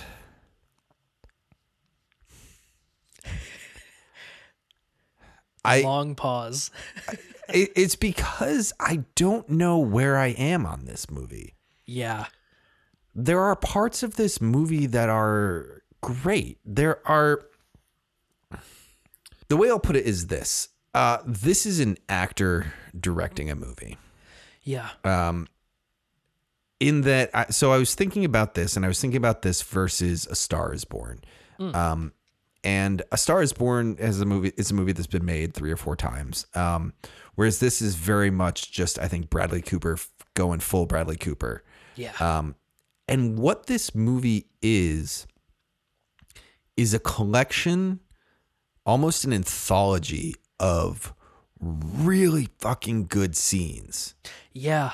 between really fucking talented actors and like really well constructed scenes that just doesn't feel like it has the through line that it needs Mm. to deliver the top tier movie that's in here somewhere. Yeah. You know, because I mean, it is Bradley Cooper who say what you want about Bradley Cooper. The dude's a fucking fantastic actor. He's incredible. Um, and Carey Mulligan carries this fucking movie on her back like nothing I've ever seen. she is so um, good. But it is just like we're gonna have this giant scene of these two arguing. You know, in front. The one that springs to mind is you've seen this, right? Yeah, son. Yeah. Yeah. This the one that springs to mind is during Thanksgiving when the parade's going by in the background. Snoopy. Um, and it's just a locked off shot of a bedroom A with wide. two a wide of this full bedroom with these two actors just going full force and it's dynamic and it's engaging and it's just the performance that's doing all of it yeah.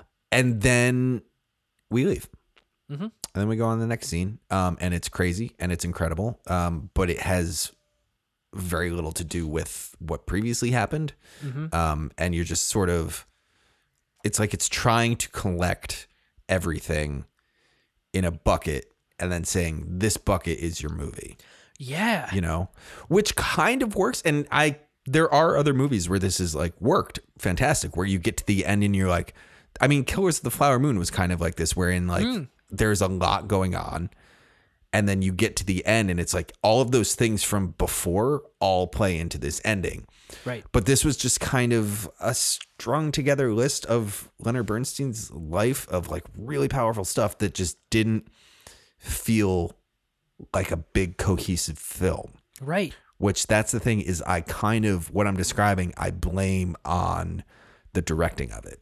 Totally. Which is like, you know, not a knock on Bradley Cooper, but like to take all of the pomp out of it, like yeah. it's a really strong sophomore effort. Yeah. you know um i don't think it's like the best movie of the year you know No. but like i was hoping for more but i'm like not disappointed but like i'm like keep going bradley cooper Yeah. Keep keep doing. you've got something there but you gotta you have the acting stuff and the directing actor stuff down perfect but that larger understanding of how it all fits together needs to grow Yes, constructing a narrative that literally is a cohesive film. Especially one Yeah. that's a biopic. It's like there's there's, Yeah. there's got to be something that holds it all together. Which And this Carey a Mulligan, great- but that's about it. Yeah, well, yeah, and I think you said this, but this does do a great job of not feeling like a biopic where they're trying to squeeze everything in. Yes. of feeling like here's the actual drama back and forth between over the course of this relationship, yeah. um, as opposed to over the course of his life. But right. um, yeah, yeah. God, the two of those, the two of them can act fucking like crazy. Yeah. Um, and I mean, and like the yeah, all of the the side characters, you know, Maya Hawke, Matt Yeah. Maya um, Hawke is Sarah Silverman. yeah. you know, like great side stuff. Like the the dude knows how to direct actors. Totally. I mean, I keep thinking about the sequence. There's a couple, but the sequence in the later half of the movie where they're at a party and she's kind of already done. Spoilers for Maestro. She's kind of done with his shenanigans at this point, and like you mm-hmm. know, obviously he's closeted and whatever. And him going out to you know, kind of like kiss that guy and then come back mm-hmm. in, like that whole thing. I'm like, I'm in. I'm locked in here Yeah, and then it transitions and you're like i'm i'm not like you, you have momentum here like let's Yeah. let's play this out versus then going cut to another sequence that is also really kinetic but has none, none of the same feeling and as the there's one before. times where he cuts, and we just do a like. Here's it's been five years. It's been ten years. You know, Yeah. and we're just like, yeah, okay. oh okay here we Um, go you know, it's it's yeah. Yeah. So really good. Uh, Just keep going, Bradley Cooper is all Yes. I can say because Keep doing it. You're not bad. It's just this is it's tough. It's a tough one. It's a big swing. Um I I'm going to knock one off my list and go to Ferrari, which is another big swing. ah This is a movie I saw in the theater with my mom and my sister. Thank thank God they both saw it with me because I was like, I just I know you guys probably won't enjoy this as much as I will, but uh, we're going to see a Michael Mann film on Christmas Eve, so heck yeah. um, yeah, this is a new Michael Mann film. I'd never seen a Michael Mann movie in a theater. Um, this is Adam Driver as Enzo Ferrari. This is uh, this is Penelope Cruz as his wife. This is another biopic that um, it only spans a couple months of his life, which is like we're we're in the era of like biopics that are a little bit unorthodox, which I love. I'm like Yeah. I'm not usually a biopic person. All the ones that came out this year, Priscilla, Oppenheimer, I'm like I'm in. Like let's do this. These are great. Sure. And this movie is really, really good. We've now crossed into the I like these movies. This is almost as Michael Mann as it gets without the gunfire, you know, without the, the criminal aspect of everything. But it still feels like that because it's about this guy who is struggling to figure out why he's not where he should be. And I hmm. think that also is, you know, Heat is there as well and Collateral and mm-hmm. whatever. But this movie is just like a perfect little time capsule of this one period in this guy's insanely prolific life that leads to this moment that is so jarring that everyone in the theater was like, "Oh, holy shit."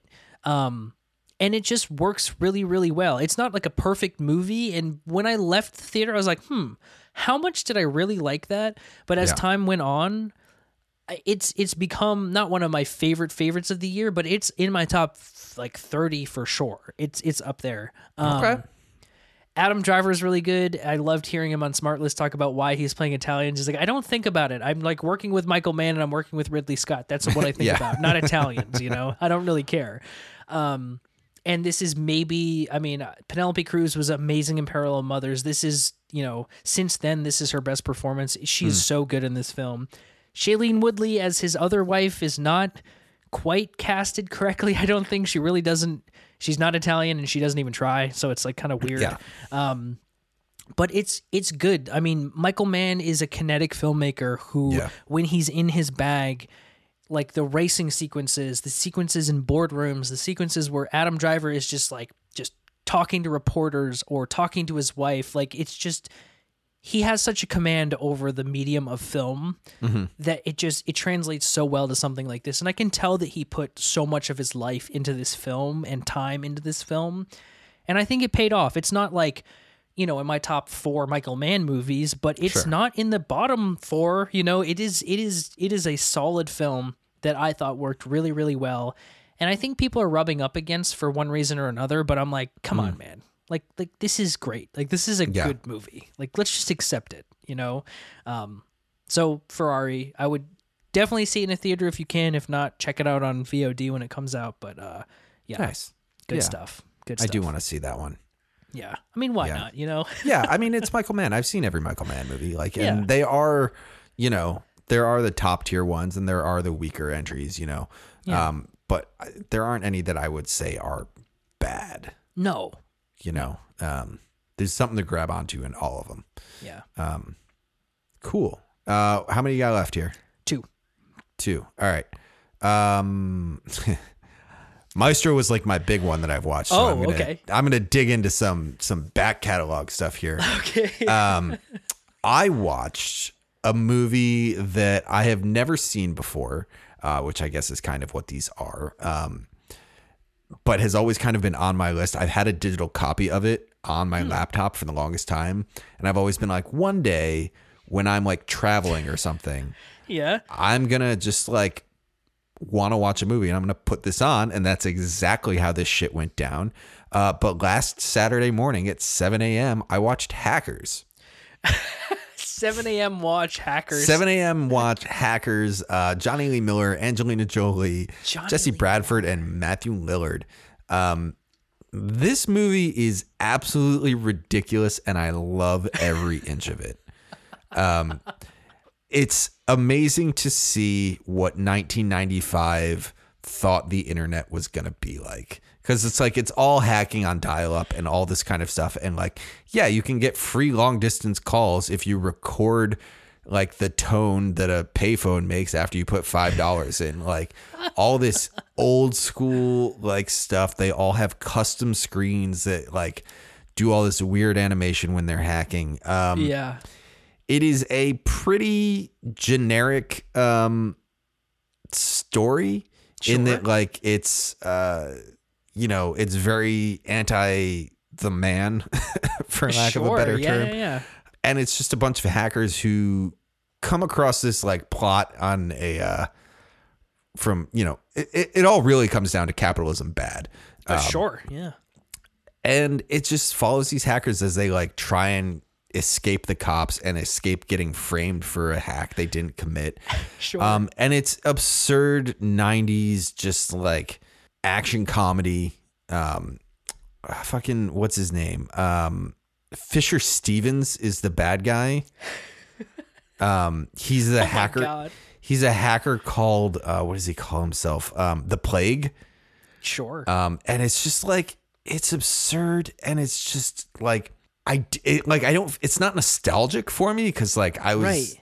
like eight when this movie came out, but like there's some here, man, that's just made me go, "This is great. This is Yeah. fun." yeah. There's nothing glaring that I'm like, "This is like cringy or bad or like like it's aged well for like being an absurdist like Yeah.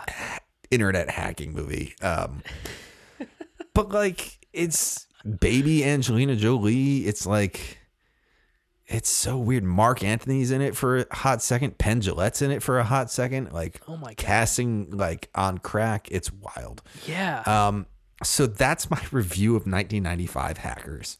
that's I've never seen Hackers, so that's It's it's I should watch if it. you are like it's a great movie for like I've had a couple beers and I'm gonna put Yeah. on a 90 minute movie. it's Hackers. You know what I mean? It's like, yeah. Um, streaming on Max right now. Um, Oh, perfect. Although I watch it on my digital copy, but Sure. um, what a movie!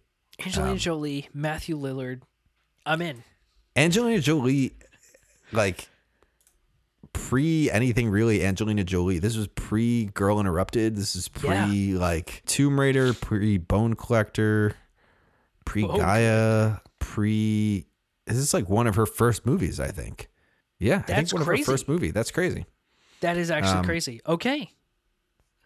Damn. All right. Well, Hackers. I I guess I've got to watch Hackers now. Um, I mean, you don't have to watch Hackers, but I had a lot of fun with it. Um, Yeah. and it's aged well. So Well, and I don't have a very long. I don't have a real relationship with Angelina Jolie because when Yeah. I was growing up, she was Tomb Raider and Mr. and Mrs. Smith, and then she just didn't Yeah. really do anything for a while. So I'm down to watch Hackers. I'm down Yeah. to watch it. Um, I got to see American Fiction at the Coolidge, which I'm very very happy about. nice. Uh, this is Cord Jefferson's directorial debut, starring Jeffrey Wright, about uh, an author, a black author named Thelonious Ellis, who is fed up with the way that I wouldn't say society treats black people, but the way that black people are viewed in terms of their stereotypes and why the you know it, American audiences can only interact with black work in a certain way, and this is a comedy through and through. Um, it is one of the funniest movies I've seen in the longest time, and people Oh, were yay. so in on it. It was awesome. The the, the theater was rocking, and I mean Jeffrey Wright is phenomenal. It's not quite. I didn't know what American Fiction was about going in, so I was kind of like surprised when I'm like, oh, this is literally a straight up comedy. And Jeffrey Wright doesn't put in like the like his I don't want to say that he doesn't put in his like powerhouse performance that His we were waiting for Yeah. because he does do that in this film. It's just more of a comedic performance. But this movie is awesome, man. It's about his journey just trying basically like swindling people into thinking that he is not who he really is, which is really hilarious. And um I don't know. I mean, I can't wait for this to hit VOD or or you know streaming because I think people are going to really latch onto this film. Um, Sterling K. Brown is in this movie. Uh, Adam Brody is in this movie. Everyone It's- is hilarious. It's hilarious because you talk about like people that you know actors that have gravitas, and Oh, it's like, yeah. yeah, you put uh, Jeffrey Wright and Sterling K. Brown, and not for nothing, but like Issa Rae, Yeah. And, uh, oh yeah, Issa Rae is in there too. Yeah. Issa Rae, yeah, and like there is a much more intense movie in here, but I'm really happy to see that it's or to hear that it's like straight comedy. it's straight comedy. It's not without its, you know, its tragedies and whatnot, but it is it is hilarious. It's so down to earth. It takes place in Boston. It literally the first sequence is in Coolidge and I was like, "Oh my god." The whole theater was like, meta. "Let's go." Um this movie is awesome. Um, I can't wait to see what Cord does next because he's a phenomenal writer and he's really gifted at understanding the tone that he wants to provide for an audience. And this movie is is is awesome. American Fiction. Definitely check it out if you can. It's not playing any theaters, I think, right now, but it's awesome. Loved it. Nice, Loved it. Uh, so I'm going to do a quick twofer here, and I will try my best to contain. Um, I can do two if you want me to. no, no, no, no, no, no. They, these kind of go together in a way that like they don't go together, but they do now. Okay. Um, this year, I am going to watch all of the Godzilla movies. Um, Wow. I have this is this is my goal for the year. I have my list of uh, the 64 films uh, on the road to Godzilla versus Kong: The New Empire. When does that come out though? Are you trying to do that before that comes out? No, I'm not trying to do that Oh. before it comes out. But this is what, I, and the reason I say heading for Godzilla versus Kong: The, the New Empire because this includes Kong. Gotcha. Um, and I have watched in the past few weeks the original 1954 Godzilla and the original 1933 King Kong. Um, I'm embarrassed almost to to a degree to say that I have never watched either of these movies before Yeah. because they are phenomenal. I mean, like I went to film school. I have seen clips from King Kong. I've seen clips from the original Godzilla, but start to finish, I've never watched either of them. Um, right. and at the risk of sounding like an old fogey, they don't make movies like this anymore. They don't. the level to which 1933 King Kong's effects are done Yeah. is incredible. It, it's one of those, I look at it and I'm going, I assume that's this, I assume that's that. But like, there are times where there's a transition between a live actor in the foreground reacting off of what I assume is a back projection like screen. Yeah. Um and cutting to claymation of King Kong holding like a woman is so flawless and so well done and just like great Yeah. and just the like so I'm talking about King Kong at this point but like sure. Yeah. the effects in that are hold up to this day there are there were moments where I was like I can't pull that apart but I watch 200 million dollar movies with CG where I'm like that looks terrible Yeah. and here I'm staring at this thing that's almost that is now 90 years old. yeah. And I'm like, I don't see that cut. How do you time that with the technology of the time? It's crazy. Insane. And then you get to Godzilla from 1954 and like one of my big things with Shin Godzilla was like, oh, it's very much of it's like, here's the people reacting to this. And fuck if that isn't this movie. The the cultural presence and the like of the momentness of Godzilla is Yeah. absolutely crazy because like Godzilla is all of the fear that Japan had in the in 1954. Right. You know, it's all manifested and it's like it's all I'm ranting at this point, but like No, it's all just this like incredible symbolism and this incredible like raw emotion from these characters that are dealing with a fucking Godzilla. Yeah. You know what I mean? And like it's so conversation it's like not to bring it back to fucking Oppenheimer, but like conversations about like what using a weapon of mass destruction could mean and what like this kind of world that is existing could mean. And it's just so fucking well done Yeah. and like it's you know Godzilla's there, but it's not like Godzilla versus Kong, where it's Yeah. like, you know, here here's just wide shots of them destroying Hong Kong. You Sure. know, not Yeah. it's oversimplification, but like Well, you know, not really. Godzilla versus Kong is about Godzilla and Kong destroying Hong Kong. Yeah, Like- yeah, yeah. Um, but Godzilla is not. And I just like, I am so happy I did these two first. Yeah. Um, that I started at the very beginning, um, because I am so fucking excited for this trip I'm gonna go down now. Um, Yeah. and there are some obscure ones. There is gonna be some absurd shit that I watch here. Yeah. Um, but I am here for it. I have like, I feel like for I've been feeling for a long time now that I need to like validate myself as a Godzilla fan. Sure. You know what I mean? Of course. Because I've seen you know the modern ones and I've seen a couple of the older ones here or there, but right. um, I'm going for it, man. yeah. I'm gonna watch Son of Kong and Son of Kong. Frankenstein conquers the world and uh, destroy all monsters. And So you are going to do both the King Kong films and the Godzilla films. yes, and whatever offsets offshoots those may have. Like Rodan Yeah. has his own film. Oh yeah. you know what I mean? Um, and Mothra has his own film, and you know, uh, there's a lot of them. There's a lot of incarnations. Like I said, it's uh, by my list here, which I'm sh- fairly sure is pretty complete.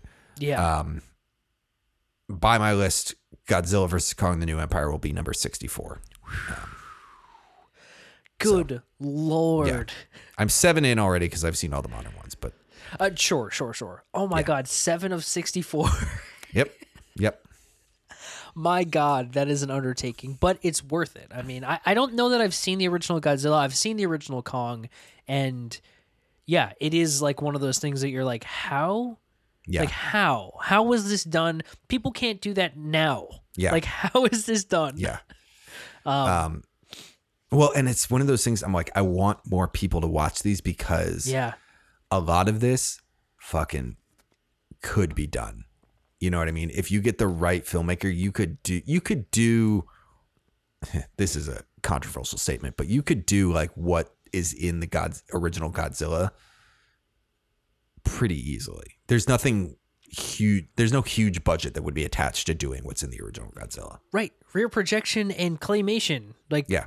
What? Let's go. Stop motion. Like we can do that now. Get Guy in a Guillermo suit. del Toro on it. Yeah. Not even, well, but what I'm trying to get at is like like upcoming filmmakers like yeah. th- this can be a source of infor- inspiration that like you can like you don't need a hundred million dollars to do this huge stuff Right. you know it's all about the story so And it Uh, looks better.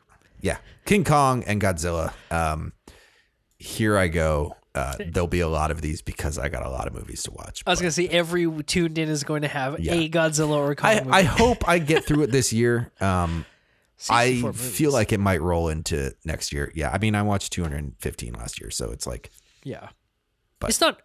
I mean, that's yeah, there are also some that I may have to literally buy the DVD. yeah. I know, and just own. But hey, Well, we're we're not going to hold you to that to to the to the year as your oh no, I'm not holding myself to that yet. But good.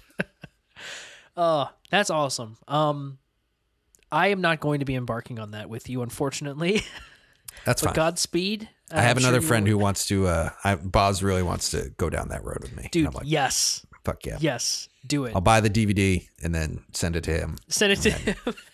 He'll send it back. Yeah. Uh, I love it. I love it. Uh, and the last movie I'm going to talk about, I also loved, and that is The Iron Claw. This is Sean Durkin's Yes. latest film, starring Zac Efron, uh, and is about the Von Erichs family of wrestlers. Who I'm not a wrestling fan. That's not knock on wrestling. I just didn't grow up with it. I don't know anything about it. Um, and it's about their family and everything that happens to them, essentially, which is just horrific. It is tragedy after tragedy.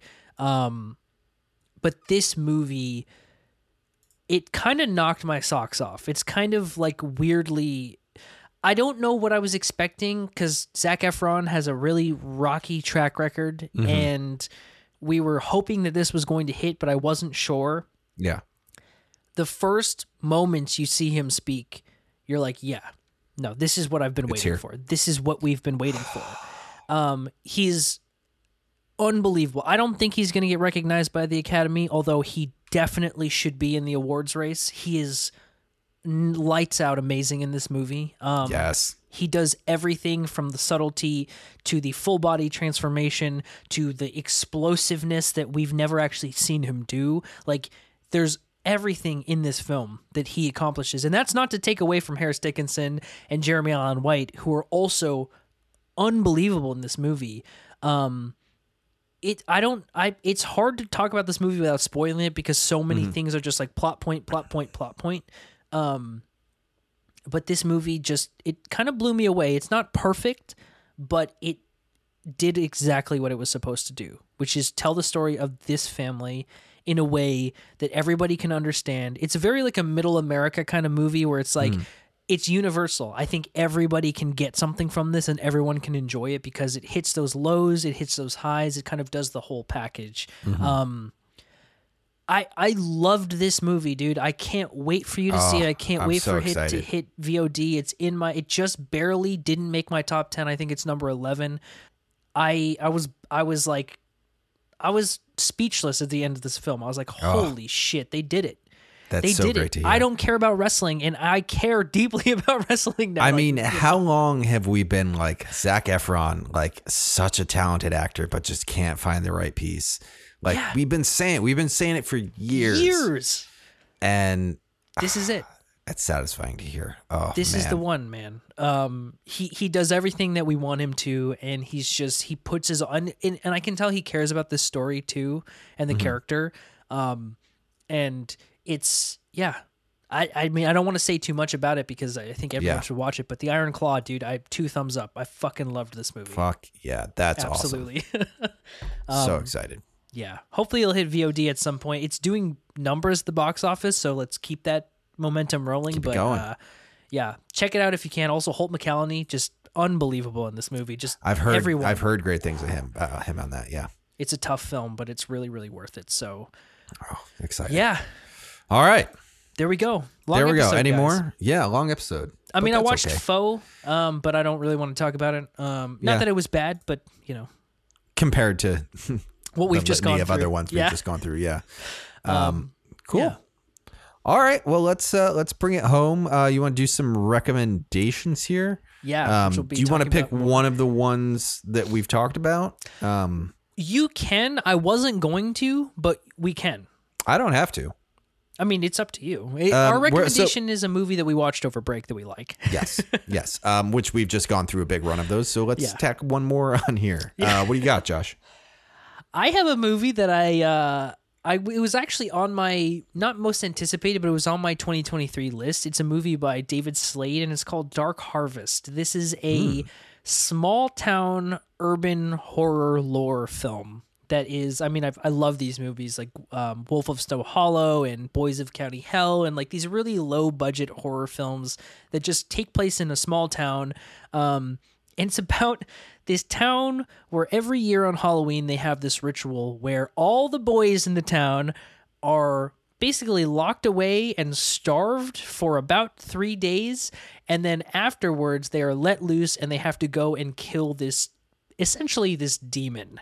And whoever kills the demon is deemed the king of, or like the winner of it, and their family gets a prize, and they get to go off and do whatever they they want to do. And it is this weird, kick ass, low budget horror film that I was like talking to my mom about. I'm like, this movie might rock. Like this, I was watching it at home. I'm like, holy Yeah. shit.